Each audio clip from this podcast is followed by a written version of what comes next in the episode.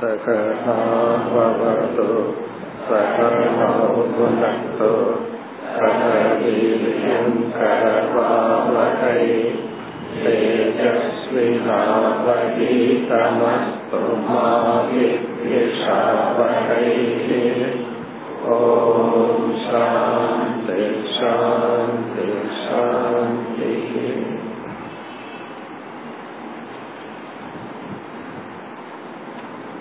पदिनान्गावद् श्लोकम् एतद्विद्वान् पुरा मृत्योः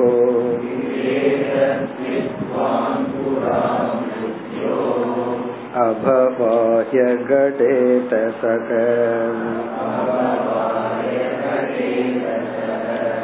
अप्रमत्त इदं ज्ञात्वा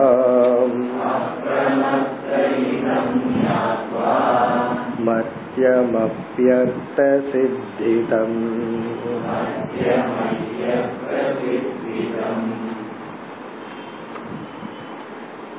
பகவான் கர்மயோகத்தில் பேசப்படுகின்ற சில கருத்துக்களை கூறிக்கொண்டு வருகின்றார் கர்மயோகியானவன் சொர்க்கத்தையோ நரகத்தையோ ஆசைப்படக்கூடாது சொர்க்கத்துக்கு சென்றால் அங்கு இன்பத்தை தான் அனுபவித்து வர முடியும் நரகத்துக்கு சென்றால் துயரத்தை தான் அனுபவித்து வர முடியும் ஆகவே பூலோகம்தான் கர்மம் ஞானம் பக்தி போன்றவைகளுக்கு உகந்த சாதனம். பூலோகத்தையும் இந்த மனித சரீரத்தையும் இலக்காக கொள்ள வேண்டும் என்று சொன்னார். உடனே நமக்கு என்ன தோன்றிவிடும்?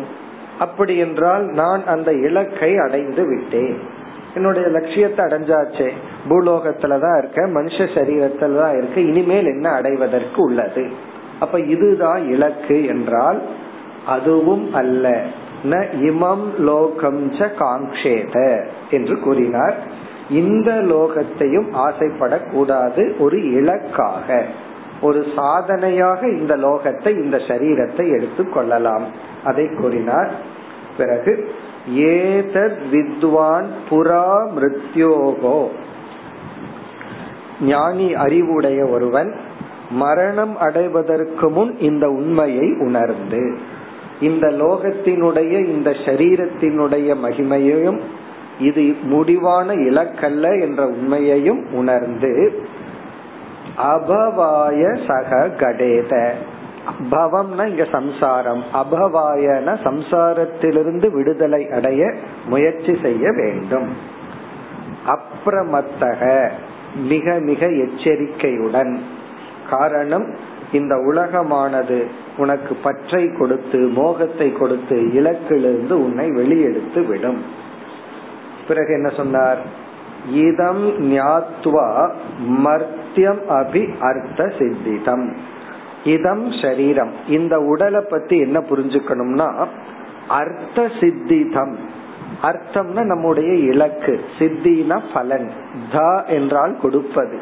நம்முடைய இலக்கை அடைய உதவி செய்வதாக இந்த சரீரம் இருந்த போதிலும் மர்த்தியம் ஞாத்துவா. அது மரணத்திற்கு உட்பட்டதுதான் என்று உணர்ந்து பிறகு இனி ஒரு விதத்திலையும் படிக்கலாம்னு சொன்னோம் அர்த்த சித்திதமபி அதாவது இலக்கை கொடுக்க கூடியதாக இருந்தாலும் மர்த்தியம் ஞாத்துவா அல்லது மர்த்தியம் அபி அர்த்த சித்திதம் இது மரணத்திற்குட்பட்டதாக இருந்தாலும் பிரயோஜனத்தை கொடுக்கும்.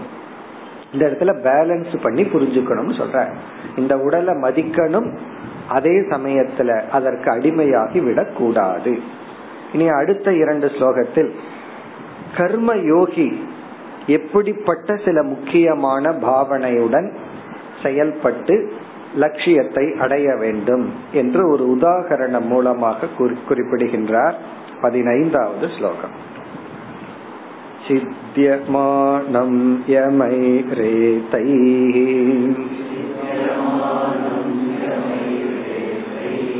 कृतनीतं वनस्पतिम् खगस्वकेतमुत्सृज्य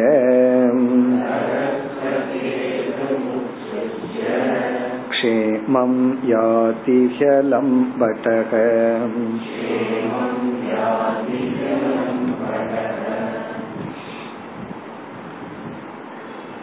இந்த ஸ்லோகத்தில் ஒரு உதாகரணத்தை கொடுத்து அதை அடுத்த ஸ்லோகத்தில் சம்பந்தப்படுத்தி கர்மயோகிக்கு சில அறிவுரைகள் சில வேல்யூஸ் உபதேசிக்கப்படுகின்றது. இங்க உதாகரணம் என்னவென்றால் நம்ம வந்து பறவைகள் கூடு கட்டுற சீசன்ல பார்த்தோம் அப்படின்னா அது கூடு கட்டும் போது எவ்வளவு பிஸியா எவ்வளவு கஷ்டப்பட்டு அது கூடு கட்டும். அதை நம்ம கவனிச்சிருந்தோம்னா தெரியும். அதுக்காக அது போடுற எஃபர்ட் இருக்கே. அதை தவிர அதுக்கு வேற வேலையே இருக்காது. அவ்வளவு கஷ்டப்பட்டு மிக அழகா கூடெல்லாம் கட்டி பிறகு என்ன ஆகும்னா அதனுடைய பர்பஸ் முடிஞ்சவுடன் முட்டையெல்லாம் வச்சு குஞ்செல்லாம் வந்ததுக்கு அப்புறம் அந்த கூட்டுல இது நான் கட்டின கூடு போக மாட்டேன் அப்படின்ட்டு அது இருக்க அது என்ன ஆகும்? அதை அப்படியே விட்டுட்டு போயிடும். அதுக்கப்புறம் பார்த்தோம் அப்படின்னா அந்த கூட்டை அது கண்டுக்காது. அதுக்கப்புறம் அது வரவே வர அதுக்கு எவ்வளவு ஒரு பற்றின்மை? நமக்கு எப்படி? நம்ம ஒரு வீட்டை கட்டி நம்ம கட்டி பற்றோடு இருந்தா பரவாயில்ல. இது எங்க தாத்தா கட்டின வீட்டு. நான் இதை விட்டு போக மாட்டேன். அப்படின்னு சொல்லிட்டு நம்ம ஒரு வீடு கட்டணும் அப்படின்னா அப்படி விட்டுட்டு போறோமா? ஆனா அந்த பறவை வந்து ஒரு கூடு கட்டி அதனுடைய பர்பஸ் முடிஞ்ச உடனே அதை விட்டுட்டு போகும் அது மட்டுமல்ல அதனுடைய குழந்தைகளை அது வளர்க்கிற வரைக்கும் அதுக்கு எவ்வளவு ஒரு எக்ஸ்ட்ரா ஸ்ட்ரென்த் அதுக்கு வருது? அது எவ்வளவு ஒரு கேர் கொடுக்குது? அதனுடைய லைஃப் அதுக்குனுடைய வாழ்க்கையே அந்த குழந்தைகள் அந்த ஆஃப் ஸ்பிரிங்னு சொல்றமே அது வளர்ந்த உடனே அதுக்கப்புறம் அது எப்படி பற்றின்மையுடன் சென்று விடுகிறது? அது உள்ள போகுது பிறகு வெளியே வருது. அதே சமயத்துல ஒரு பறவை வந்து ஒரு மரத்துல கூடு கட்டி இருக்கு. கூடு கட்டி வசிச்சுட்டு இருக்கும் பொழுதே ஒருத்தன் வந்து மரத்தை கீழே வெட்டிட்டு இருக்கான்னு வச்சுக்கோமே. இது நான் விடவே அவன் விட்டுனாலும் நான் இங்கிருந்து போக மாட்டேன்னா அதனுடைய நிலை என்ன?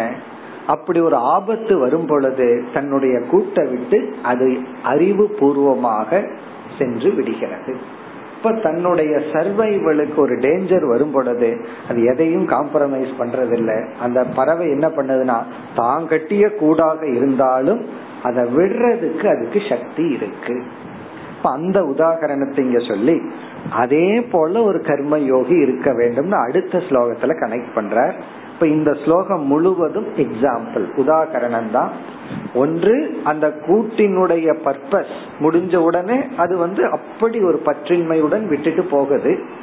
அல்லது அதுக்கு ஒரு ஆபத்து வரும் பொழுது அது தான் தான் கட்டியிருக்கேன் அப்படின்னு சொல்லி அதில் மடிவதில்லை.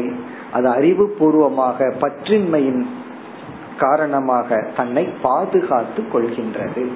அது போல ஒரு கர்மயோகி இருக்கணும்னு அடுத்த ஸ்லோகத்துல சொல்லுவார். இப்ப இந்த ஸ்லோகத்துல வெறும் உதாகரணம் தான். அதை இப்பொழுது பார்ப்போம்.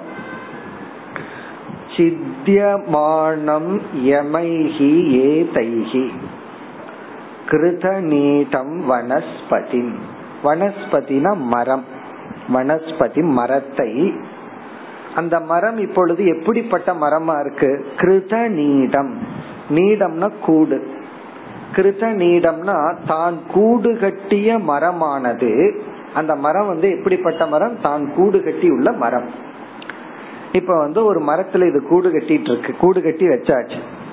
அது அந்த கூட்டுக்குள்ள அமரலான்னு பறந்து வரும்போது ஒருத்தன் வெட்டிட்டு இருக்கான்.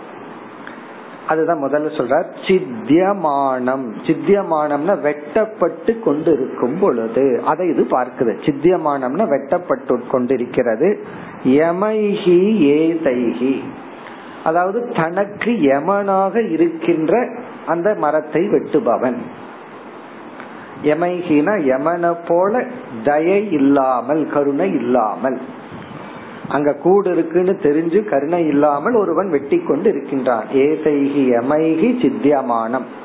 ஒரு எமனை போல இருக்கின்ற ஒரு மனிதனால் வெட்டப்பட்டு கொண்டிருக்கும் பொழுது எதுனா? வனஸ்பதி மரம். எப்படிப்பட்ட மரம்? கிருத நீடம். தான் தன்னுடைய கூடு இருக்கின்ற மரம் வெட்டப்பட்டு கொண்டிருக்கும் பொழுது என்ன பண்ணுதா?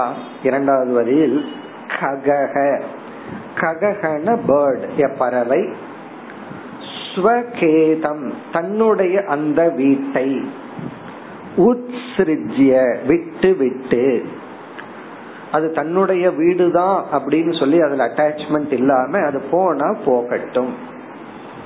அதுதான் ஒழுங்கா அந்த பாட்டை பாடு போனா போகட்டும் அப்படின்னு சொல்லி ஒரு பாட்டை பாடிட்டு. அது நான் பரவாயில்ல என்ன பண்றது? அதுக்கு அங்க போய் அமர்ந்தோம்னா நாமளே இருக்க மாட்டோம். ஆகவே அந்த வீடு போனா போகட்டும்னு சொல்லி ஸ்வகேதம் உத்ஸ்ருஜ்ய க்ஷேமம் யாதி. தனக்கு நன்மையை அது செய்து கொள்கிறது. க்ஷேமம் நமக்கு தெரிஞ்ச வார்த்தை தான். யாத்தினா அடைகிறது. அது க்ஷேமத்தை அடைகின்றது. அதற்கு தனக்கு நன்மையை அது தேடிக் கொள்கின்றது. ஏன்? அதுக்கு என்ன காரணம்? அதுதான் கடைசி சொல். அலம்பட்டக. அலம்பட்டக அப்படின்னு சொன்னா பற்றின்மையினால். ஏன்னா அதனுடைய இது வந்து அதனுடைய லட்சியத்திலேயே இருக்கு. லட்சியத்திலிருந்து மாறி போவதில்லை அதனுடைய இலக்கிலிருந்து மாறாமல் அலம்பட்டக அப்படின்னா அசக்தக. பச்சின்மையுடன் இருப்பதனால். அதாவது ஒன்று நம்முடைய உடலுக்கோ மனதுக்கோ அல்லது ஆன்மீக முன்னேற்றத்திற்கோ தடைன்னு சொன்னா எக்காரணத்தை கொண்டும் அதை நம்ம பிடிச்சிருக்க கூடாது சில பேர் அது தடைன்னு தெரியுது இருந்தாலும் முடியல. நான் இதை சாப்பிடக்கூடாதுன்னு தெரியுது இருந்தாலும் முடியல. இந்த மாதிரி நம்ம சொல்றோம்ல இதை நான் செய்யக்கூடாதுன்னு தெரியுது இதுல தலையிடக்கூடாதுன்னு தெரியுது இருந்தாலும் முடியலன்னு சொல்றோம்ல ஆனா அந்த பறவை அப்படி இல்லையா? அது தன்னுடைய வீடாக இருந்தாலும் அது எவ்வளவு கஷ்டப்பட்டு கட்டி இருக்கும் ஒரு பறவை வீடு கட்டுறதுங்கிறது விளையாட்டல்ல. ஆனா அதுக்கு தன்னுடைய தனக்கே ஆபத்து வரும் பொழுது பற்றின்மையுடன் அந்த வீட்டை விட்டு எப்படி வந்து விடுகிறதோ தான் வீடா இருந்தாலும் தன்னுடைய உழைப்பாக இருந்தாலும் எப்படி தனக்கு க்ஷேமத்தை தேடிக் கொள்கின்றதோ. அது போல அடுத்த ஸ்லோகத்துல சொல்லுவார் அது போல கர்மயோகியானவன் எப்படி இருக்கணும்? அப்ப இத நம்ம பார்த்து இத நம்ம கத்துக்கணும். நம்ம இதெல்லாம் படிச்சிருக்கிறோம். ஏற்கனவே இருபத்தி நாலு குரு படிச்சமே. இந்த இயற்கையில் இருக்கிற ஒவ்வொன்றையும் நம்ம அப்சர்வ் பண்ணி அதிலிருந்து நம்ம என்ன பாடம் கற்றுக்கொள்ள வேண்டும்? அதனாலதான் வேதாந்தம் படிச்சதுக்கு அப்புறம் இந்த கிளாஸ் ரூம் மட்டும் வேதாந்தம் அல்ல. நம்ம எல்லாமே வேதாந்தம் தான். இந்த உலகத்துல எதை பார்த்தாலும் கிரிக்கெட் விளையாடுறத பார்த்தாலும் அதுல ஏதாவது ஒரு வேதாந்தத்தை கண்டுக்கலாம். அப்படி எல்லாத்துலயுமே நம்ம ஏதாவது ஒரு தத்துவ ரீதியா நம்ம மைண்டுக்கு ஸ்புரிக்கணும். எல்லாமே நமக்கு வந்து அது அப்படித்தான் ஒருத்தர் மூணு ஸ்டெம்ப பார்த்துட்டு மூணு சரீரமா. அப்படி ஒரு பெரிய ஒரு கதா காலக்ஷேபம் பண்றவர் அதை வச்சுட்டு ஒரு பெரிய கதையே விட்டுட்டார். அப்படியே வேதாந்தத்துக்குள்ள சேர்த்திட்டார். காரணம் என்னன்னா வேதாந்தம் படிச்சுட்டா எல்லாத்தையும் நம்ம கனெக்ட் பண்ணிடுறோம். அப்படிங்கிற ஒரு சாதாரண உதாகரணம் தான் அதை வச்சுட்டு ஒரு பற்றின்மை பிறகு லட்சியம்தான் நமக்கு முக்கியமே தவிர சாதனைகள் இடையில வர்றது எதுவுமே முக்கியமல்ல. அந்த கருத்தை இனி அடுத்த ஸ்லோகத்துல கனெக்ட் பண்ற இப்ப இதுல வந்து எக்ஸாம்பிள் இதுல இனி கர்மயோகம் எப்படி இருக்க வேண்டும் பதினாறு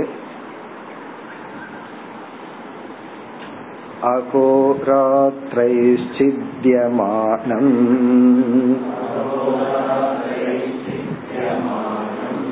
बुद्ध्वायुर्भयवे पतुः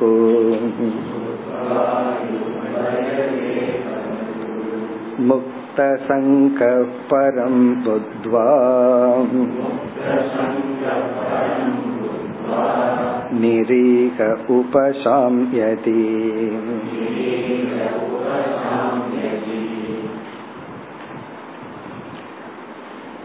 உதாகரணத்துல சில மனிதர்கள் வந்து தான் கூடு கட்டி இருக்கின்ற மரத்தை வெட்டினார்கள் இங்க யார் எதை வெட்டுகிறார்கள் அத சொல்றார் அகோராத்திரைகி சித்தியமானம் ஆயுகு. அகோராத்திரைகி பகல் இரவு என்ற கால தத்துவத்தினால் ஆயுகு சித்தியமானம். நம்முடைய ஆயுள் காலமானது குறைந்து கொண்டே வருகிறது. மரத்துல வெற்ற ஒவ்வொரு வெட்டு போல ஒவ்வொரு நாளும் என்னன்னா ஒரு வெட்டு தான் நமக்கு. ஒவ்வொரு நாளும் நமக்கு குறைந்து விடுகிறது. இங்க புத்துவா ஆயுகுன்னு இருக்கு அந்த புத்துவாவை பிரிச்சுட்டு ஆயுகு.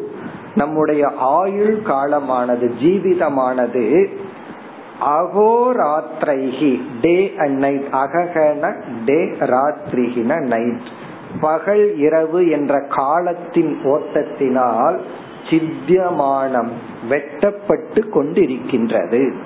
நம்முடைய காலம் அப்படியே கடந்து போய் கொண்டிருக்கின்றது.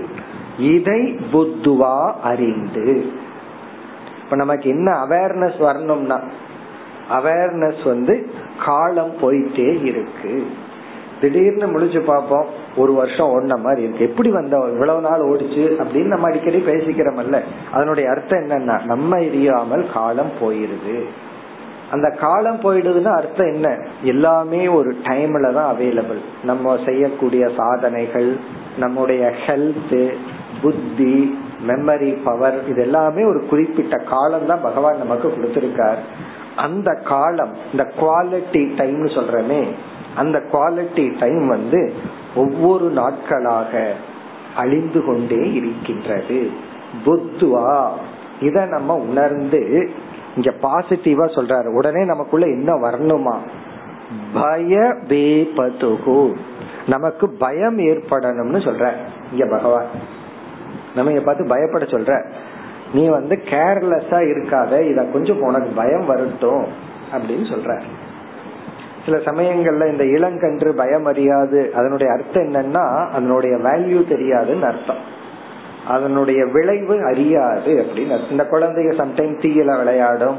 சாதாரண பாம்போட விளையாடும். அது பாம்புன்னு தெரியாது. அது போல பய வேப்பதுகுனா இதை உணர்ந்தவுடன் மனதில் ஒரு பயம் ஏற்பட்டு வேப்பதுகுனா அதனால அலர்ட் ஆகணுமா? நம்மளுடைய மைண்ட் வந்து உடனே ஒரு அலர்ட்னஸ் நமக்கு வந்தார் அலர்ட் அப்படின்னு சொன்னா எச்சரிக்கையாக வேண்டும். இப்ப நம்ம இந்த எலக்ட்ரிசிட்டி போர்டுக்கு முன்னாடி எச்சரிக்கைய பார்த்த உடனே மனசுல என்ன ஏற்படுது? ஓ இந்த இடத்துல கவனமா இருக்கணும். ரொம்ப பக்கத்துல போகக்கூடாது. இதை தொடக்கூடாது. அப்படிங்கிற எண்ணம் வர்றது போல இந்த வேப்பத்துக்குன்னு அந்த அலர்ட்னஸ் அந்த ஒரு எச்சரிக்கையாக இருக்கின்ற ஒரு உணர்வு அது பயத்தினால வரணுமா? இந்த பயம்ங்கிறது சாத்விகமான பயம். நம்ம வந்து அபயம்தான் தெய்வீக சம்பத்துன்னு சொல்றோம். ஆனா இந்த பயம் வந்து சில பயம் நமக்கு தேவை. இறைவன் வந்து நமக்குள்ள சில பயத்தை கொடுத்திருக்கிறதே நம்ம காப்பாற்றுவதற்காக. இது வந்து ஒரு டிஃபென்சிவ் மெக்கானிசம் சொல்றது ஃபியரே அந்த ஃபியரே நம்ம காப்பாற்றும்.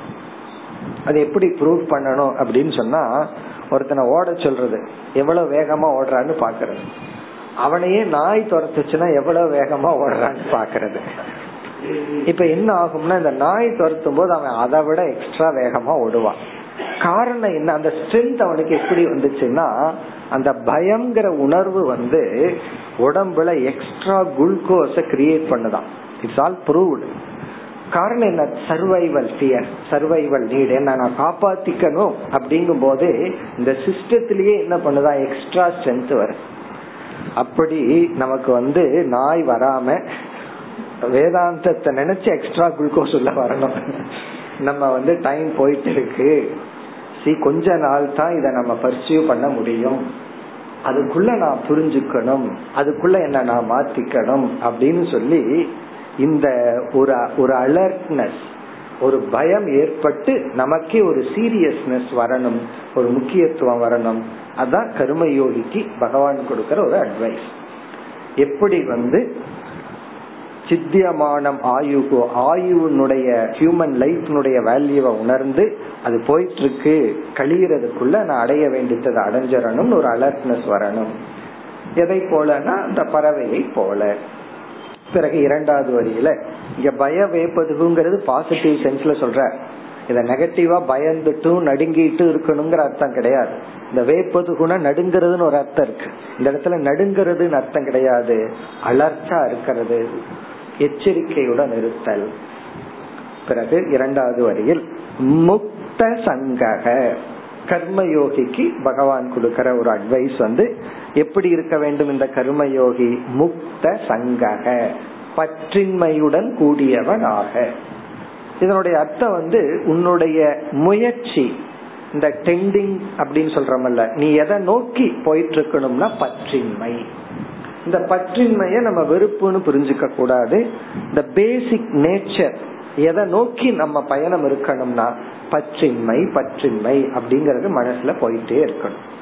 ஏன்னா பற்று வைக்கிறதுக்கு முயற்சி பண்ண வேண்டாம் அது நேச்சுரலா நடந்துரும். இந்த பற்றின்மைக்கு தான் நம்ம முயற்சி பண்ணணும். அப்ப முக்த சங்கக. இங்க சங்ககங்கிற இடத்துல ரிலேஷன்ஷிப் பிளஸ் இனர்ட் ஆப்ஜெக்ட் ஜடமான பொருள்களிடத்திலும் உணர்வு மயமான மனிதர்களிடத்திலும் இவன் பற்றின்மையை சிறிது சிறிதாக அடைந்து அதாவது முக்த சங்கனாக இருக்க முயற்சி செய்து கொண்டு பிறகு வந்து இவன் இப்படி இருந்தான்னா என்ன ஆகும்னா இவன் இப்படியே இருந்தான்னா இவன் சித்த சுத்தி ஏற்படும். கர்ம யோகத்தின் பலனே ஞான யோகத்துக்கு போவா. பிறகு அடுத்தது இவன் என்ன பண்ணணும்? பரம் புத்வா. பரம்புத்வா ஞான யோகியாக மாறி பரம்பொருளை அறிந்து அந்த சாதனைக்கு இவன் செல்லணும் இப்ப கருமயோகியா இருக்கிற இவன் பற்றின்மையை அடைந்து அடுத்த ஸ்டேஜ் என்னன்னா பரம். பரம்னா பரமாத்மா பரபிரம்ம நிர்குண பிரம்மத்தை புத்துவான அறிந்து. அப்படின்னா அதுல இவன் தன்னை ஈடுபடுத்தி கொண்டு ஞான யோகியாக இருந்து பரமாத்மாவை அறிந்து உடனே என்ன பலன் கிடைக்கும் அப்படிங்கறத மோக்ஷங்கிற பலனை நீ அடுத்த இரண்டு சொற்களால் வர்ணிக்கின்றார். நிரீகக நிரீகசன் உடனே அந்த பரமாத்மாவை அறிஞ்சிட்டான்னா இவனுக்குள்ள என்ன ஏற்படும்னா இங்க ஈகக ஈகா அப்படின்னா செயல் கர்மா. நிரீகக அப்படின்னா இத பண்ணணும் அதை பண்ணணும் இதை சாதிக்கணும் அப்படிங்கிற தூண்டுதலில் இருந்து விடுதலை அடைந்து.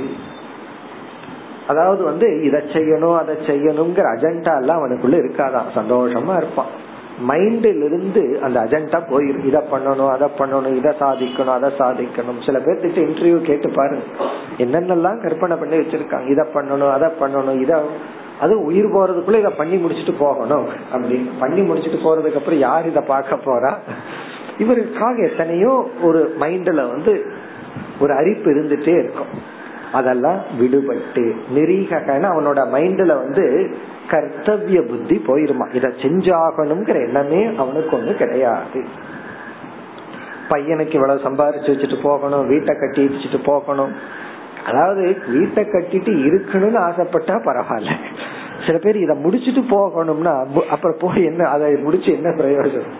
ரொம்ப ஆச்சரியமா இருக்கு இவங்களுடைய லாஜிக்கும் திங்கிங் இத பண்ணி வச்சுட்டு போயிடணும் அப்படின்னு சொல்லி.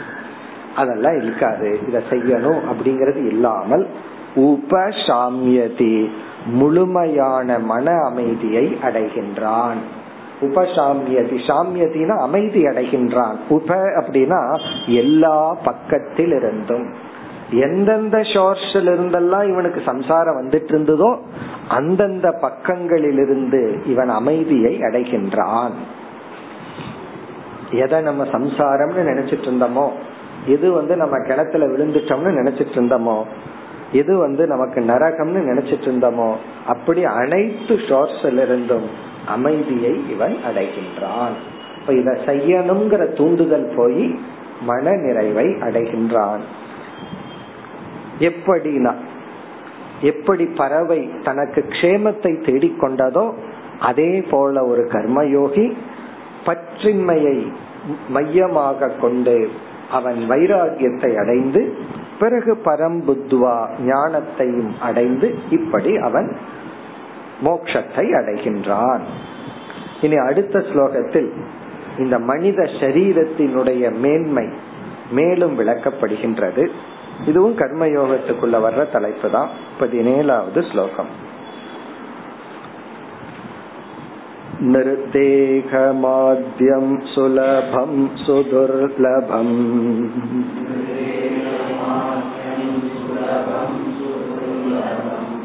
प्लवं सुकल्पं गुरुकर्णधारम्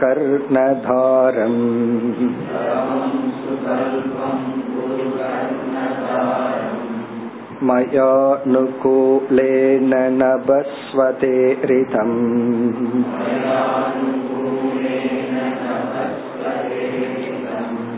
पुमान् भवाब्धिं न तरेत् स आत्मः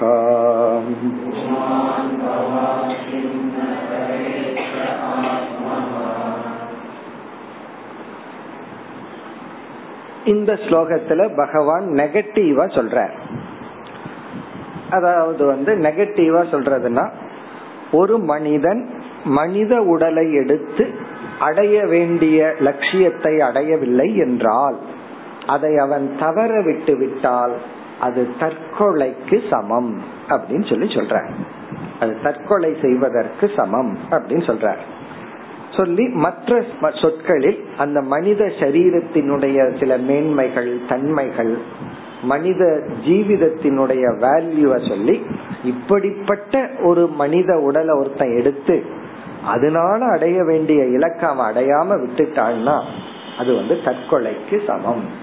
அப்படின்னு சொல்லி சொல்ற. இனி முதல் பகுதியில் நிரு தேகம். நிரு அப்படின்னா மனித தேகம்னா உடல். மனித உடல். நிரு தேகம். இனி சில சொற்கள் எல்லாம் இந்த நிரு தேகத்தை விளக்குகின்ற சொற்கள். மனித சரீரத்தை வர்ணிக்கின்ற சொற்கள். இங்க பகவான் வந்து ஒரு கம்பேரிசனும் பண்ற ஒப்பிடுகின்றார்.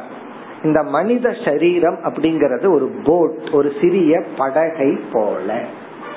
அந்த நிருதேகம்ங்கிறது இரண்டாவது வரையில முதல் சொல் பிளவம். பிளவம் அப்படின்னு சொன்ன ஒரு படகு சிறிய படகை போல. அந்த சிறிய படகை போல இந்த மனுஷ சரீரம் இருக்கு. இத வச்சுட்டு நீ கடந்துரு சம்சாரம்ங்கிற கடலை கடந்துரு. அப்படி கடக்கவில்லை என்றால் அவன் வந்து தற்கொலை செய்பவனுக்கு சமம் அப்படின்னு சொல்ற இனி சில சொற்கள் எல்லாம் இந்த உடலை பற்றிய சில விவரங்களை சொல்ற இந்த உடல் எப்படிப்பட்டதா? நம்முடைய ஸ்தூல உடல் ஆத்தியம் இதெல்லாமே நம்ம சரீரத்துக்கு கொடுக்கிற அடைமொழி ஆத்தியம் இங்க ஆத்தியம்ங்கிற சொல்லுக்கு என்ன பொருள் என்றால் இனி வர இருக்கின்ற உடல்களுக்கு காரணமாக இருப்பது. இப்ப இருக்கிற உடல் இருக்கே. இந்த உடலை வச்சு நீ என்ன பண்றையோ அதுதான் உன்னுடைய அடுத்த உடலை நிர்ணயம் செய்யும். இந்த உடலை வச்சுட்டு நீ என்ன பண்றையோ அத உன்னுடைய அடுத்த உடலுக்கு காரணம். நீ நினைச்சு சில யாகம் எல்லாம் பண்ணினா தேவலோகத்துல போய் தேவனா இருக்கலாம். பாபம் பண்ணுன அப்படின்னா அதற்கு தகுந்த உடல். பிறகு வந்து நீ என்ன செய்யறையோ அந்த அடிப்படையில தான் உன்னுடைய அடுத்த உடல். இப்ப இந்த உடல்ல நம்ம என்ன இந்த உடல்ல இருக்கும்போது நம்ம என்ன முடிவு பண்றோம்? அடுத்த உடலை முடிவு பண்ணிடுறோம். அதே போல இந்த உடலை எப்படி முடிவு பண்ணோம்னா ஏற்கனவே இருந்த உடலை வச்சு இந்த உடலை முடிவு பண்ணியிருக்கிறோம். அதனால நம்ம குறை சொல்லக்கூடாது. என்ன தலை எழுத்தோ? யார் எழுதுன எழுத்தோ? அப்படின்னு சொல்லி நம்ம எழுதுன எழுத்து தான் இந்த உடம்ப நம்ம அடைஞ்சிருக்கிறோம். அதே போல அடுத்த உடலை நம்ம தான் முடிவு பண்ண போறோம். ரெண்டு கால நடக்க போறோமா? நாலு கால நடக்க போறோமா? இல்ல நடக்காம தென்னை மரம் மாதிரி நிக்க போறோமா? இதெல்லாம் யாருன்னா இந்த உடல் இப்ப நம்ம என்ன பண்றோமோ அதுதான் முடிவு செய்கிறது ஆத்தியம். ஆத்தியம்னா வருகின்ற ஜென்ம காரணம் வருகின்ற சரீரத்துக்கு காரணம் அப்படின்னு அர்த்தம். இனி அடுத்தது சுலபம் சுதுர்லபம் ரெண்டு கான்ட்ரடிக்ஷன பகவான் இங்க உபதேசிக்கிறார். இந்த உடல் இருக்கே மனுஷ உடல் அது வந்து சுலபம் நமக்கு எளிதில் கிடைக்க கூடியது அடுத்த சொல் பாருங்க சுதுர்லபம் மிக மிக அரிதாக கிடைப்பது. ஜஸ்ட் ஆப்போசிட்டா பகவான் சொல்ற சுலபமாம் இருக்கு சுதுர்லபமாம் இருக்கு. அது நம்ம அனுபவத்திலே பாக்குறோம் இந்த மனசை கட்டுப்படுத்துறது ஒரு கோணத்துல பார்த்தா ஈஸியா இருக்கு இனி ஒரு கோணத்துல பார்த்தா கஷ்டமா இருக்கு. அப்ப செய்ய முடியற மாதிரி இருக்கு முடியாத மாதிரி இருக்கு. அதத்தான் சுலபம்னா சுலபம் அப்படின்னா மிக எளிமையாக மிக சுலபமா கிடைக்கக்கூடியது. ஜஸ்ட் உனக்கு கிடைச்சிடும் அதே சமயத்துல சுதுர்லபம். துர்லபம்னா கடினம். சுதுர்லபம்னா இது கிடைக்கிறது மிக மிக கடினம். ஏன் பகவான் இப்படி சொல்றாருன்னா நீ அதை சுலபம்னு சொல்ல முடியாது துர்லபம்னு சொல்ல முடியாது. உனக்கு இப்ப கிடைச்சிருக்கா பிடிச்சுக்கோ அவ்வளவுதான். இத வந்து நம்ம வந்து கஷ்டம்னு சொல்ல முடியாது சுலபம்னு சொல்ல முடியாது. உனக்கு கிடைச்சிருக்கு அதை பயன்படுத்திக்கொள். அதுதான் இங்க பாயிண்ட் இப்ப சுலபமாகவும் இருக்கு சுதுர்லபமாகவும் இருக்கின்றது. ஏன்னா இந்த சரீரம் போயிட்டா மறுபடியும் இந்த மனுஷ சரீரத்துக்குள்ள எப்ப நம்ம பூதுவோமோ அது நமக்கு தெரியாது. ஆகவே அது துர்லபம். சுலபம்னு ஏன் சொல்றோம்னா இப்ப நம்ம கிடைச்சிருக்கே. இப்ப இப்ப நமக்கு கிடைச்சிருக்கிறத நினைச்சா சுலபம். இனிமேல் இது கிடைக்குமான்னு நினைச்சா அது துர்லபம். இனி பிளவம். அடுத்த சொல் பிளவத்துக்கு அடுத்த சொல் சுகல்பம். சுகல்பம் அப்படின்னு சொன்னா மிக it's a very very fitting அர்த்தம். மிக உகந்தது. மோக்ஷம் என்ற லட்சியத்துக்கு பர்ஃபெக்ட் இன்ஸ்ட்ருமெண்ட் சுகல்பம்னா பர்ஃபெக்ட் இன்ஸ்ட்ருமெண்ட் அர்த்தம். சுகல்பம் அதாவது மோக்ஷங்கிற லட்சியத்துக்கு மிக மிக உகந்த ஒரு கருவி. நிருதேகம் மனித உடல் என்பது ஆத்தியம் மற்ற உடல்களுக்கு காரணமாக இருப்பது சுலபம் அது எளிதில் அடையக்கூடியது. அதே சமயத்தில் சுதுர்லபம் அடைவதற்கு கடினமானதும் கூட. பிளவம் அதாவது படகைக்கு படகுக்கு ஒப்பிடப்படும் இந்த சரீரம் சுகல்பம் வெல் டிஃபைன்ட் வெல் டிசைன்டு மிக அழகாக உருவாக்கப்பட்டுள்ளது. எதற்கு? மோக்ஷம் என்ற லட்சியத்திற்கு மிக அழகாக உருவாக்கப்பட்டுள்ளது. சரி இந்த சரீரத்தை வச்சுட்டு இப்ப நம்ம நம்மளே நம்ம உடலே படகு. அந்த படகு வந்து ஒரு இலக்குக்கு போகணும்னா அது ஒரு படகோட்டி வேணுமல்ல. அந்த படகாக போயிடாதே படகாக விட்டோம்னா சமுத்திரத்துக்குள்ள என்ன ஆகும்னா உள்ளதான் போகும். நாலு சுத்தி சுத்தி அப்புறம் உள்ள போயிடாது ஆகவே அது வந்து ஒரு படகோட்டி தேவை. அந்த படகோட்டியின் துணை கொண்டு அந்த போட்மேனுடைய துணை கொண்டுதான் நம்ம இலக்குக்கு போக முடியும். அந்த படகோட்டி யார்? அடுத்த சொல் குரு கர்ணதாரம். கர்ணதாரக அப்படின்னா படகோட்டி. கர்ணதாரகன படகை ஒட்டுபவன்.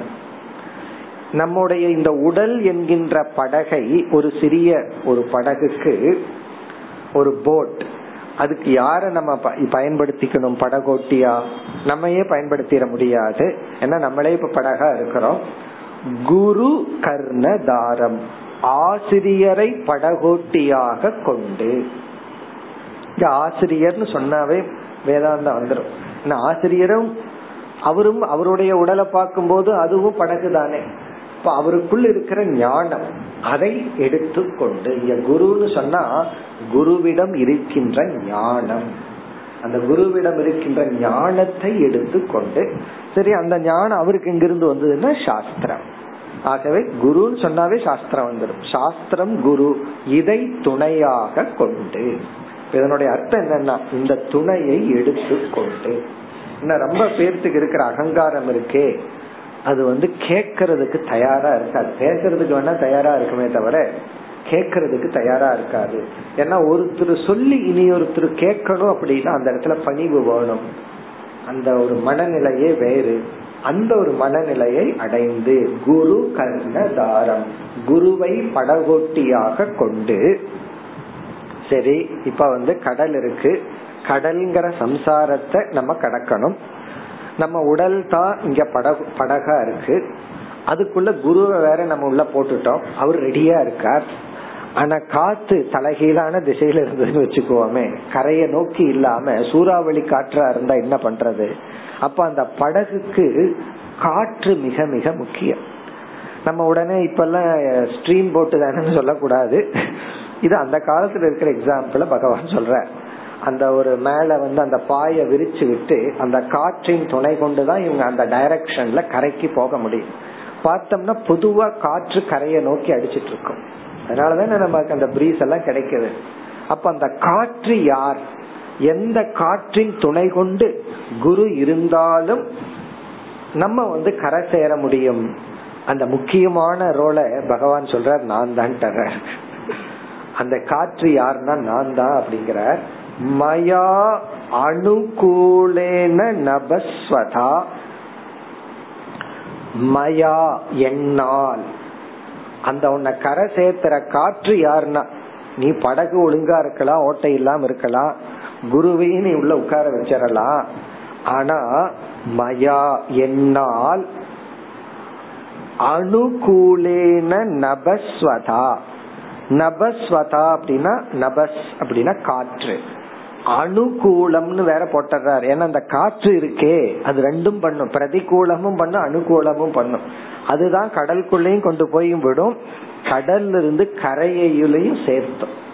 இப்ப என்னன்னா உதவி செய்கின்ற காற்றாகின்ற என்னால் ஈரிதம் என்றால் தள்ளப்பட்டு உதவி செய்யப்பட்டு அப்ப நான் யார் அப்படின்னா காற்று வந்து பகவான் ஈஸ்வர அனுகிரகம். எது எப்படி எல்லாம் கம்பேர் பண்ணப்படுது? கடல் அப்படிங்கறது சம்சாரம் படகுங்கிறது நம்முடைய உடல். அந்த படகுக்குள் இருக்கிற படகோட்டி குருவானவர் அந்த காற்று வந்து இறைவனுடைய அனுகிரகம். அது எப்படிப்பட்ட காற்று? அனுகூலேன நபஸ்வதா. இந்த கரைக்கு அழைத்து செல்லும் கரைக்கு செல்ல உதவுகின்ற காற்றாக இருக்கின்ற என்னால் அப்படின்னா ஈஸ்வரனுடைய அனுகிரகத்தை பெற்று இதெல்லாம் பெற்று புமான் ஒரு சாதகன். பவ அப்திம் ந தரேத். பவம்ன சம்சாரம் அப்தின கடல். சம்சார கடலை ந தரேத். ஒருவன் தாண்டவில்லை என்றால் இவ்வளவு அவனுக்கு கிடைக்குது. ஈஸ்வரனுடைய அனுகிரகம் கிடைக்குது. பிறகு குருவினுடைய அனுகிரகம் கிடைக்குது. படகு இருக்கு. இதெல்லாம் இருந்தும் புமான் ஒரு மனிதன் ந தரே அவன் கடந்து செல்லவில்லை என்றால் சக அவன் யார் அப்படின்னா ஆத்மஹா. ஆத்மஹா அப்படின்னா தற்கொலை செய்பவன். ஆத்மான தன்னை ஹான அழிப்பவன். அவன் தன்னையே அழித்து கொள்பவன். இதுல இருந்து இங்க என்ன சட்டில் பாயிண்ட் பகவான் சொல்றாருன்னா என்ன ஏற்கனவே ஈஸ்வர அனுகிரகம் வேற இருக்குன்னு சொல்லிட்டார். குருவினுடைய அனுகிரகமும் இவனுக்கு கிடைச்சாச்சு. குருவினுடைய அனுகிரகமும் கிடைச்சு ஈஸ்வரனுடைய அனுகிரகமும் கிடைச்சு ஒருத்தன் கடக்கலினா அப்படின்னு பகவான் சொல்றாருன்னா இது இந்த ரெண்டுக்கும் ஈக்குவலா இனியொருத்தனுடைய அனுகிரகத்தை இவன் எடுத்துக்கணும். அது என்னன்னா ஆத்ம அனுகிரகம். தன்னுடைய துணையை தான் எடுத்து கொள்ள வேண்டும். தனக்கு தானே பகைவனாகி விடக்கூடாது. இவ்வளவு இருந்து அதை ஒருவன் பயன்படுத்தவில்லை என்றால். அதனாலதான் மூணு கிருபைய பத்தி சொல்லும் போது ஆத்ம கிருபா ஈஸ்வர கிருபா சாஸ்திர கிருபா இப்படி எல்லாம் சொல்லுவோம். ஒருத்தனுக்கு வந்து இறைவனுடைய கிருப்பை வரணும் சாஸ்திரத்தினுடைய அனுகிரகம் இவனுக்கு வரணும். ஆத்ம கிருப்பான தன்னுடைய அனுகிரகம்.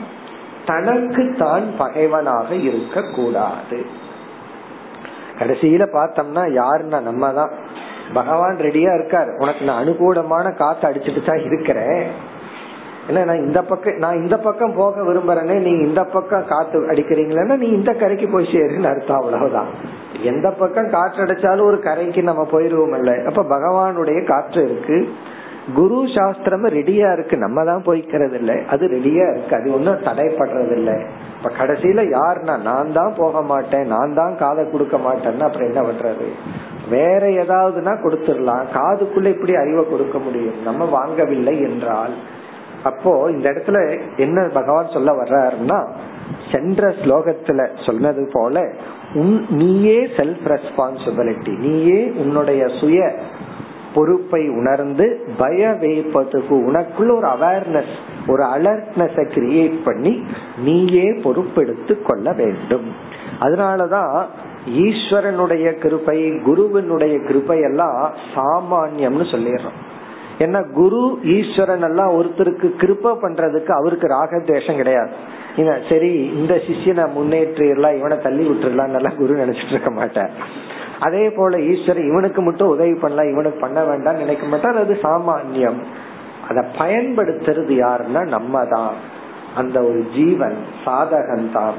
அதனால இந்த இடத்துல பகவான் வந்து இப்படி உத்தரேத் ஆத்மானாத்மானம் சொன்னாரோ அதே போல உனக்கு நீதான் ரெஸ்பான்சிபிள் நீதான் பொறுப்பு. இதுல இருந்து என்ன நம்ம புரிஞ்சுக்கணும்னா நமக்கு யாரையும் தடை சொல்ல முடியாது. இதனாலதான் இப்படி அதனாலதான் அப்படி. நம்ம ஏதாவது கேட்டா உடனே என்ன சொல்லிடுறோம்? இவனாலதான் இப்படி அதனாலதான் இப்படி. அனுமதி கொடுக்கல. கிளாஸுக்கு அளவு பண்ணாதனாலதான் நான் வரல. என்ன வேணாலும் நம்ம சொல்லலாம். தியானம் பண்றதுக்கு அனுமதி கொடுக்காதனாலதான் நான் தியானம் பண்ணல. இவருக்கு அனுமதி கொடுத்துட்டா மட்டும் நல்லா பண்ணிடுவாரு போல் இருக்கு. வீட்டுல எனக்கு தியானம் பண்ண விடுறது இல்ல அப்படின்னு எத்தனை பேர் நினைச்சுக்கிறாங்க. ஆனா இங்க பகவான் சொல்றாரு அப்படி எல்லாம் இல்ல. உனக்கு நீதான் பொறுப்பு. எல்லாமே இருக்கு. குருவும் இருக்கு சாஸ்திரம் இருக்கு ஈஸ்வரன் இருக்கார். எல்லாம் உனக்கு அனுகூலமா இருக்கு. எல்லாத்த விட மனுஷ ஜென்மம் வேற உனக்கு கிடைச்சிருக்கு. அது எப்படி ப்ரூவ் பண்றேன்னா நீ கேட்டுட்டு இருக்க இல்ல அப்ப போய் சொல்ல முடியாதுல்ல. எனக்கு எப்படி மனுஷ ஜென்மம் கிடைச்சிருக்குன்னு சொல்ல முடியாதுல்ல. கிடைச்சதுனால தானே கேட்கிறோம். இவ்வளவு இருந்து நீ அதை பயன்படுத்தவில்லை என்றால் அது தற்கொலைக்கு சமம். இத்துடன் கர்ம யோகம்ங்கிற தலைப்பு முடிவடைகின்றது. இனி பகவான் அடுத்த ஸ்லோகத்திலிருந்து வேறு தலைப்புக்கு வருகின்றார். பதினெட்டாவது ஸ்லோகம். यथा रम्भेषु निर्विन्नः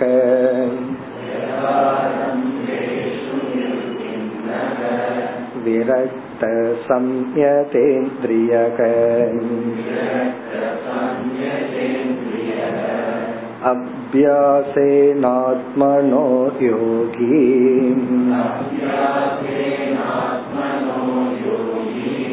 धारयेतचलं मनः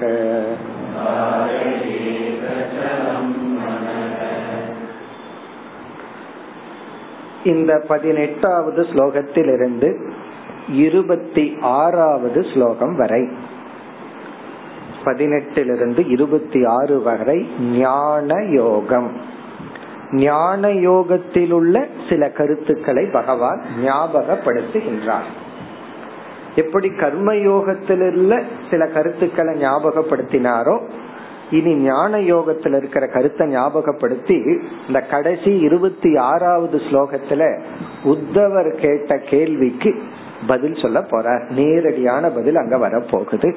அதுக்கப்புறமே இந்த அத்தியாயத்துல தொடர்ந்து அடுத்த அத்தியாயம் முழுவதும் உத்தவருடைய கேள்விக்கான பதில். கேள்வி மறந்து போகலையே. சொன்ன உடனே ஞாபகத்துக்கு வந்துடும் என்ன கேள்வி? நல்லது கெட்டது அப்படின்னு சொன்னா உங்களுக்கு ஞாபகம் வந்துடும் நல்லது சரி தப்பு. என்ன சொன்னாரு பகவான்? இந்த அத்தியாயத்துக்கு முன்னாடி நல்லது கெட்டதுன்னு பிரிக்கிறது கெட்டது நல்லது கெட்டதுன்னு பிரிக்காதது நல்லது அப்படின்னார். உடனே உத்தவர் கேள்வி கேட்டார் அது எப்படி? நீங்களா வேதத்துல வந்து இது உகந்தது இது உகந்ததல்லன்னு பிரிச்சிருக்கீங்க. இப்படி இப்படி நீங்களே பிரிச்சுட்டு நல்லது கெட்டது நல்லா பிரிக்கிறது தான் கெட்டதுன்னு எப்படி சொல்வீர்கள். அதுக்கு நம்ம பதில் பார்த்தோம். அதிகாரி பேதாத்துன்னு பதில் சொல்லி ஆரம்பிச்சார். அதாவது வந்து கர்மயோகம் நல்லது. யாருக்கு? கர்ம யோகிக்கு கர்ம யோகத்தை செய்து ஞான யோகத்துக்கு வந்ததுக்கு அப்புறம் அவனுக்கே கர்ம யோகம் நல்லது அல்ல. அப்ப அவன் வந்து இப்ப எழுபது வயசுல நான் வந்து எல்லா பொறுப்பையும் எடுத்துட்டு எல்லா வேலையும் செய்யறேன்னு சொன்னா என்ன ஆகுதுன்னா அது ரிட்டையர்மெண்ட் வானப்பிரஸ்த ஆசிரமத்தில் இருக்க வேண்டிய கடமைகள். அப்ப அந்த நேரத்துல நம்ம கடமைகளை செய்யக்கூடாது. கடமைகளை செய்யக்கூடாதுன்னா அந்த மற்றவங்களுடைய கடமையை நம்ம எடுத்துக்கொள்ள கூடாது அதே போல சந்நியாசாசிரமத்தில் இருந்துட்டு இல்லறத்தினுடைய தர்மமான பணம் சம்பாதிக்கிறத பண்ணக்கூடாது. இல்லறத்துல இருந்துட்டு சந்நியாசாசிரமத்தில் இருக்கிறத தர்மத்தை பின்பற்ற கூடாது போய் பிச்சை எடுக்கிறது. அதுக்கப்புறம் பொறுப்பு இல்லாம இருக்கிறது. அதுக்கப்புறம் குடும்பத்துல இருந்துட்டு எந்த கடமையும் செய்யாம இருக்கிறது. அப்படி கூடாது. அப்ப என்ன சொல்றாரு? நல்லது கெட்டதுங்கிறது ரிலேட்டிவ் அவரவர்கள் அந்தந்த நிலையில இருந்து செய்யறது தான் நல்லது. இப்ப இந்த பதில வந்து கடைசியா சொல்ல போற இப்ப இந்த ஸ்லோகத்திலிருந்து இந்த ஞான யோகம் அப்படிங்கிற தலைப்பு. இந்த ஞான யோகத்துல முதல் சில ஸ்லோகங்கள் இல்ல. குறிப்பா இருபத்தி இரண்டாவது ஸ்லோகம் வரை ஞான யோகத்துல உள்ள மன கட்டுப்பாடு அல்லது நிதித்தியாசனம் அல்லது தியானம்ங்கிற அம்சத்தை பகவான் பேசுற ஞான யோகம்னு சொன்னாவே சிரவணமும் ஞான யோகத்துல வருது மனநமும் ஞான யோகத்துல வருது தியானமும் ஞான யோகத்துல வருது. இந்த பகுதியில பகவான் அந்த அம்சத்தை பத்தி எடுத்து பேசுறார். அதுல இருந்து சில கருத்துக்களை சொல்றாரு. மன அடக்கம் மன அமைதி அல்லது மன ஒருமுகப்பாடு. அல்லது வந்து நிதி தியாசனம். தியானம்ங்கிற அம்சத்தில் இருக்கிற ஞான யோகத்துல பகவான் பேசுற அதனால நமக்கு வந்து அந்த முழு கோர்வை தெரிஞ்சாதான் எந்த இடத்துல இருக்கிறோம்ங்கிறது பிடிபடும். அதனால அந்த இடத்துக்கு இப்ப போவோம். இப்போ ஒரு சாதகன் வந்து சாத்விகமான மனசை அடைஞ்சு ஏதோ விவேக வைராகியத்தை கொஞ்சம் அடைஞ்சு அவன் வந்து விசாரத்துக்கு வந்துட்டான். விசாரத்துக்கு வந்து அவனுக்கு கொஞ்சம் விவேக வைராகியம் சத்துவ குணம் இருந்ததுனால என்ன ஆச்சு அவனுக்கு கொஞ்சம் புரிஞ்சிடுச்சு. கொஞ்சம் சத்துவ குணமும் ஓரளவுக்கு வைராகியம் இருந்தாவே புரிஞ்சிடும். இவனுக்கு சாஸ்திரம் புரிஞ்சாச்சு.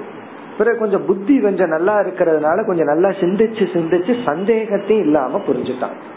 யாரு வந்து துவைதம் தான் விசிஷ்டா துவைதம் தான் அகம் பிரம்மாஸ்மிங்கிறதுக்கு அர்த்தம்னு சொன்னா இவன் ஏத்துக்க மாட்டான். உலகமே சொன்னாலும் நான் புரிஞ்சிட்டதுதான் சரி.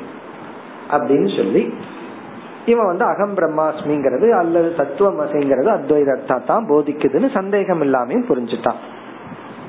ஆனால் இவன் ஆரம்ப காலத்துல முழுமையா தன்னடக்கத்துக்கு முயற்சி பண்ணல. அதாவது மனசை அமைதிப்படுத்துறது மனசை ஒருமுகப்படுத்தி அந்த பயிற்சிய கொஞ்சம் தான் அவன் பண்ணியிருக்கான். எப்போ? ஆரம்ப காலத்துல. ஏன்னா கொஞ்சம் விவேகம் வந்த உடனே கொஞ்சம் வைராகியம் வந்த உடனே அதை வச்சு இவன் என்ன பண்ணிட்டான்? சில பேர்த்துக்கு ஒரு பத்தாயிரம் ரூபா இருக்கும். அதை வச்சுட்டு ஒரு மூணு லட்சம் ரூபா பொருளை வாங்குற மாதிரி. அதுக்கப்புறம் என்னன்னா பூரா லோன் தான்.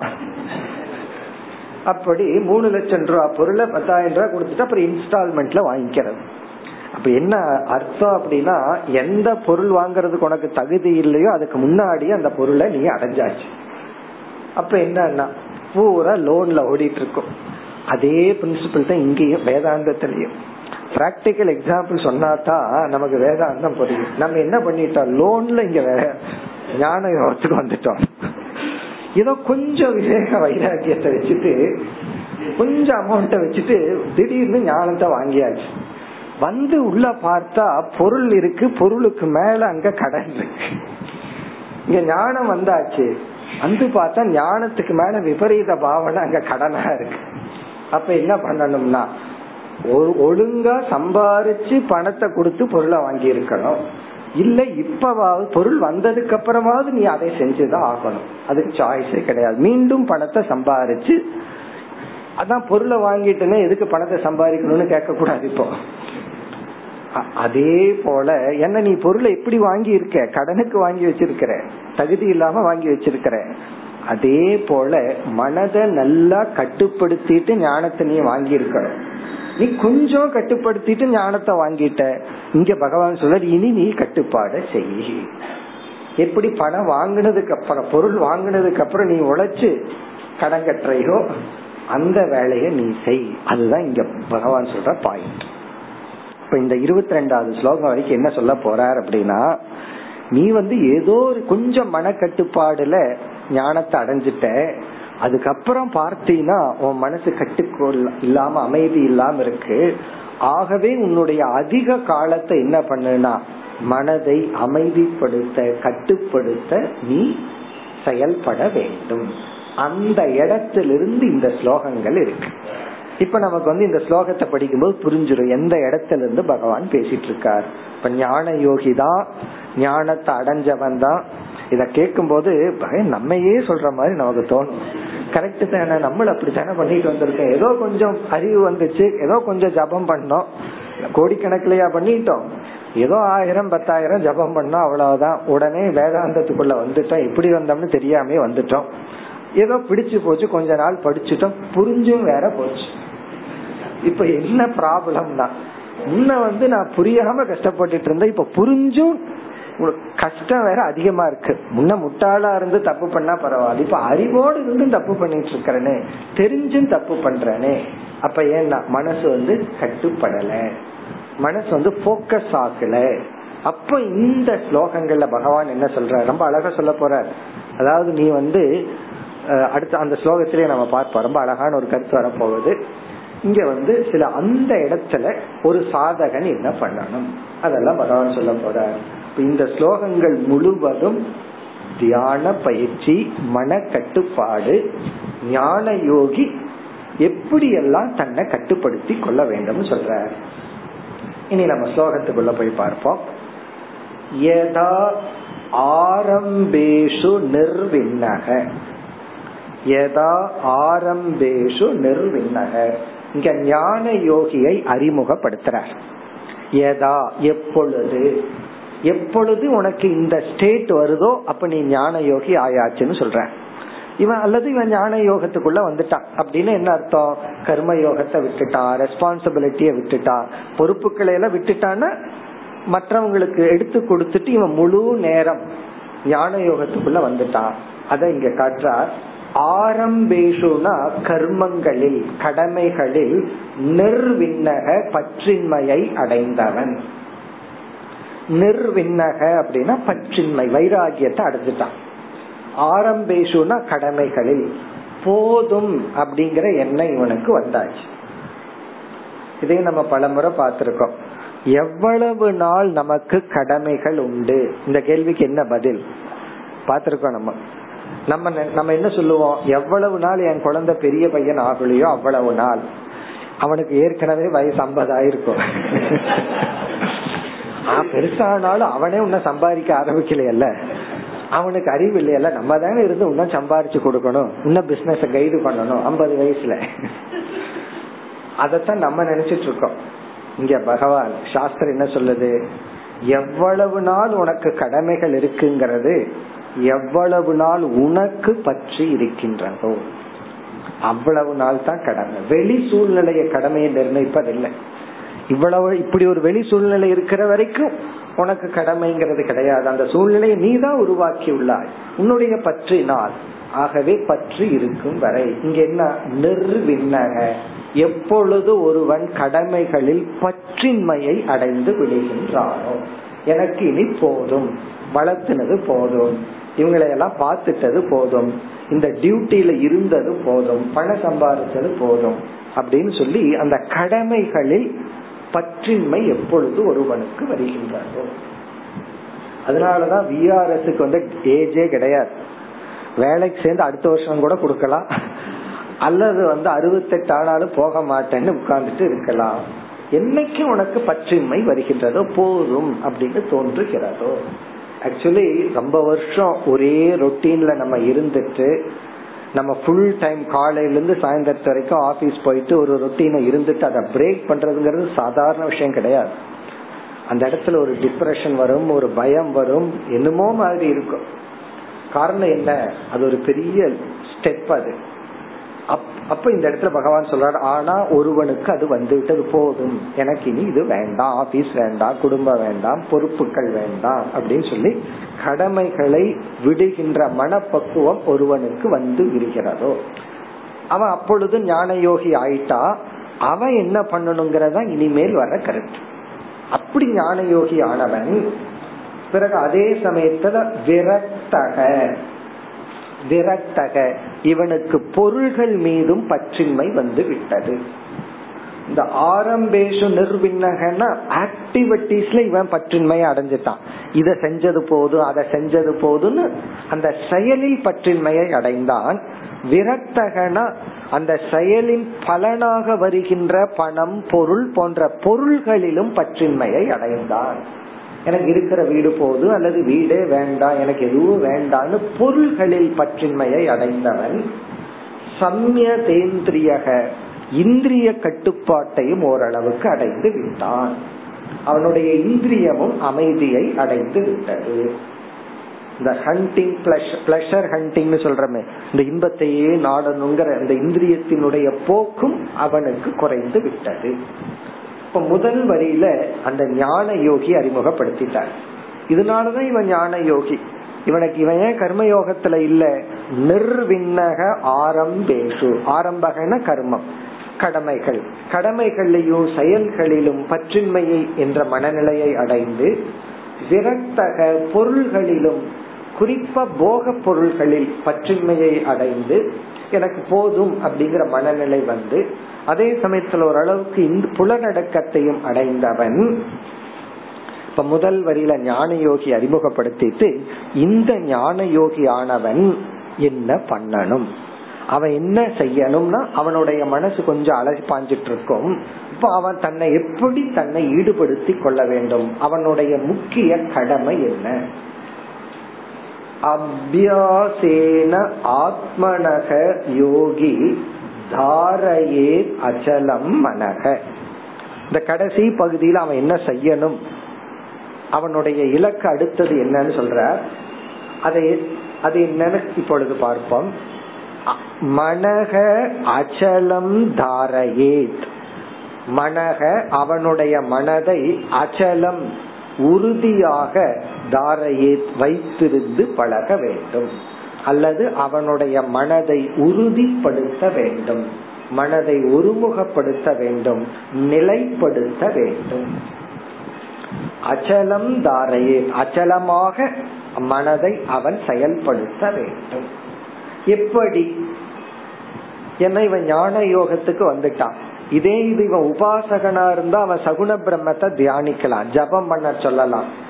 அல்லது வேற ஏதாவது செய்ய சொல்லலாம். பூஜை பண்ண சொல்லலாம். பாராயணம் பண்ண சொல்லலாம். ஆனா இவனுக்கு வந்து செயல்ல விருப்பமின்மை வந்தாச்சு. அப்ப இவன் என்ன பண்ணணும்? எப்படி இவனுடைய மனதை நிலைப்படுத்தணும்? இவன் போய் மறுபடியும் ஜபம் பண்ணிட்டு இருக்க கூடாது மனசை ஒருமுகப்படுத்தணும் அப்படின்னு சொல்லிட்டு வேற ஆக்டிவிட்டிஸ்ல இருக்க கூடாது அப்ப இவன் என்ன பண்ணணும்? ஆத்மனக அபியாசேன. ஆத்மாபியாசம் என்ற சாதனையில் யோகி ஈடுபட வேண்டும். இங்க பகவான் ஞான யோகிக்கு கொடுக்கிற சாதனை வந்து ஆத்மாபியாசக. ஆத்மானம் அரணின் கிருத்வா அப்படின்னு கைவல்யோபனிஷத்துல படிச்சிருக்கோம். அந்த பாயிண்ட் இங்க வருது. ஆத்மனக அபியாசேன ஆத்மனக. இதனுடைய அர்த்தம் என்னன்னா ஆத்ம விஷய விருத்தி சந்தானம் குரு. ஆத்ம விஷயம்னா ஆத்மாவை பற்றிய விஷய விருத்தி எண்ணங்கள் சந்தானம்னா ஓட்டம். ஆத்மாவை பற்றிய எண்ண ஓட்டங்களில் உன்னுடைய மனதை ஒருமுகப்படுத்தி மனதை சஞ்சலமற்ற நிலைக்கு கொண்டு வர வேண்டும். இப்ப இது ஏன் சொல்றாருன்னா இவன் வந்து ஒரு பற்றின்மையில வந்துட்டான் இருந்தாலும் முழுமையா மன அமைதி அவன் அடையல மன ஒருமுகப்பாட்டை அடையல அவன் இந்த சாதனையில் ஈடுபட வேண்டும். மேலும் அடுத்த வகுப்பில் தொடர்வோம். ஓம் பூர்ணமத பூர்ணமிதம் பூர்ணம பூர்ணமுதச்சதே பூர்ணஸ்ய பூர்ணமாதாய शिष्यते ॐ शान्ति शान्ति शान्तिः